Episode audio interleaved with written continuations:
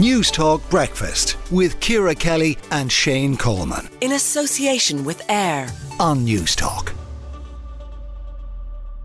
Uh, Mary Hayes, Director of the Dublin Region Homeless Executive. Good morning. Good morning. Uh, thanks a million for coming in to us, Mary. Um, uh, can we we're interested in talking to you, I suppose, about your response to. There has been criticism from local politicians. They say they weren't told of plans to create homeless accommodation at the vacant pub in Ringsend. Uh, they're saying there needs to be a better communication strategy uh, from the Dublin Regional Homeless Executive. I suppose your response to some of the criticism in the last few days. Thanks, Shane. Um, I guess for me, the most important thing is that we don't lose sight of what happened there. There was a criminal act, a very deliberate arson. Um, for me, what the most important message for me is that we lost accommodation for 12 to 14 families that would have been going in there in February that is what matters. Um, it is not. Um, it is not because uh, residents in Ringsend protested. It is not because of a communication strategy that the place was burnt down.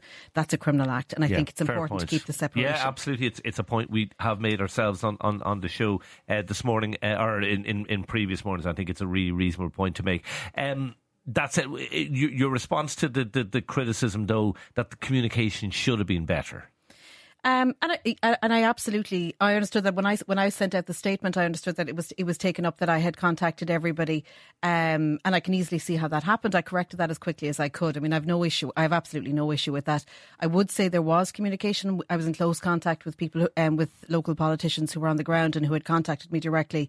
Um, there was, you know, we had confirmed to the media, which is, you know, is a departure from what we would normally do, and we had in this case because there was so much fear mongering, I suppose, in terms of. In, so this it was actually out there in the media. Oh yeah, we had we had we had confirmed in media reports before Christmas that it was, um, and that you know, and also local um, some local politicians they they were actively on the ground. One of them had asked asked it for me in writing. I gave it in writing before Christmas, and they were dealing with residents saying specifically that it was for, for use for it was for family accommodation. Um, okay. Um, because even when I looked at it at the beginning, when we were we were looking at that, um, you know, we have a process in terms of how emergency accommodation comes into us. We have an open tender. We were originally considering it for, for, for a single accommodation and we looked at the area, the facilities, the location, and we went, we opted for family accommodation. We confirmed all of that. Um, and it was out there in the media before It Christmas. was in the media before Christmas, yes. So do you find it frustrating then when people say, we didn't know about this? No, I accept the point. I, I mean, I think it's reasonable. The councillors make a fair point that once I, you know, once I was going out to the media and I was, I was speaking to, to, to, to specific councillors, it's reasonable enough. I probably should have considered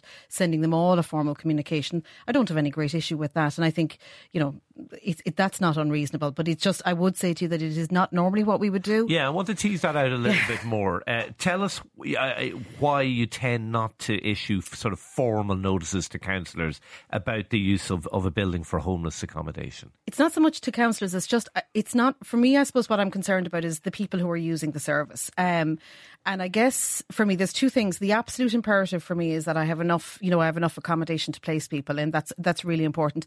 And also that people who are using that accommodation or who find themselves homeless are treated with dignity and not stigmatised. And I suppose for us, our current policy would be it depends on the service. So if we're opening a, a very a new service where there hasn't been a development before, then there is a consultation period that goes to area committee, etc.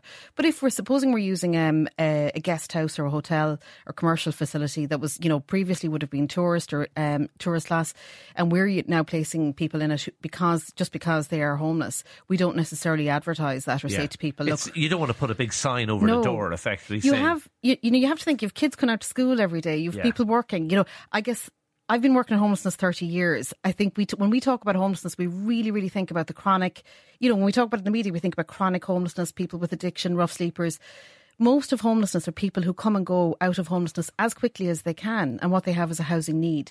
And they are working, they are living their lives, and they just have this extra stress. And I suppose I'm very conscious of that, but I understand, and that is not to take from the fears that people have in the community, because you have to understand that I suppose when we talk about homelessness, we often talk about a different thing. We talk about yeah. a small cohort within homelessness. Yeah, I'm, I'm kind of curious, always curious about the notion, and a little bit, I'll, I'll be honest, I'm a little bit skeptical of the notion of consultation when people talk about consultation.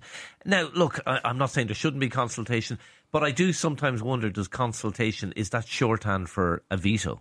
Well, actually, Councillor Chu made that point, very point. I think Hazel, yes, Hazel Chu made it yesterday. Yeah. yeah, and I think it is an excellent point in a sense is that it shouldn't be taken that because you you know you shouldn't be taking that because you can consult that that means a veto, and that can sometimes, you know, and sometimes in, by in terms of protests and and and, and stopping stopping building, stopping works, that is a you know that is I suppose almost a tr- trying to veto or trying to stop the work. So there is there is that fine line between communication and veto. I think it's a very good point you made. Do you encounter much opposition when you're um, uh, placing homeless people in, in accommodation uh, in various in various areas. Is it something? Is there generally opposition? no, this? it's a mixed bag, and I, I, mean you do have to think. I suppose it is what I said to you that if, if you're placing, you know, if you're opening a single hostel, which is you know high support needs, you can understand that people have fears and concerns, and we do. You know, that's where you would have a lot of work, I suppose, trying to make sure that you're mitigating all those risks for for people. Um, in other areas, we've we've good contact with residents committees, etc. People will contact us as soon as there's a problem. We have a complaints officer, we have property officers. We get out and we fix the problem as quickly as we can. So it depends. It, it, services bed down over time. Okay. Uh, some councillors have said they, they're quoted saying they expect an apology for inferring that local councillors have had been contacted.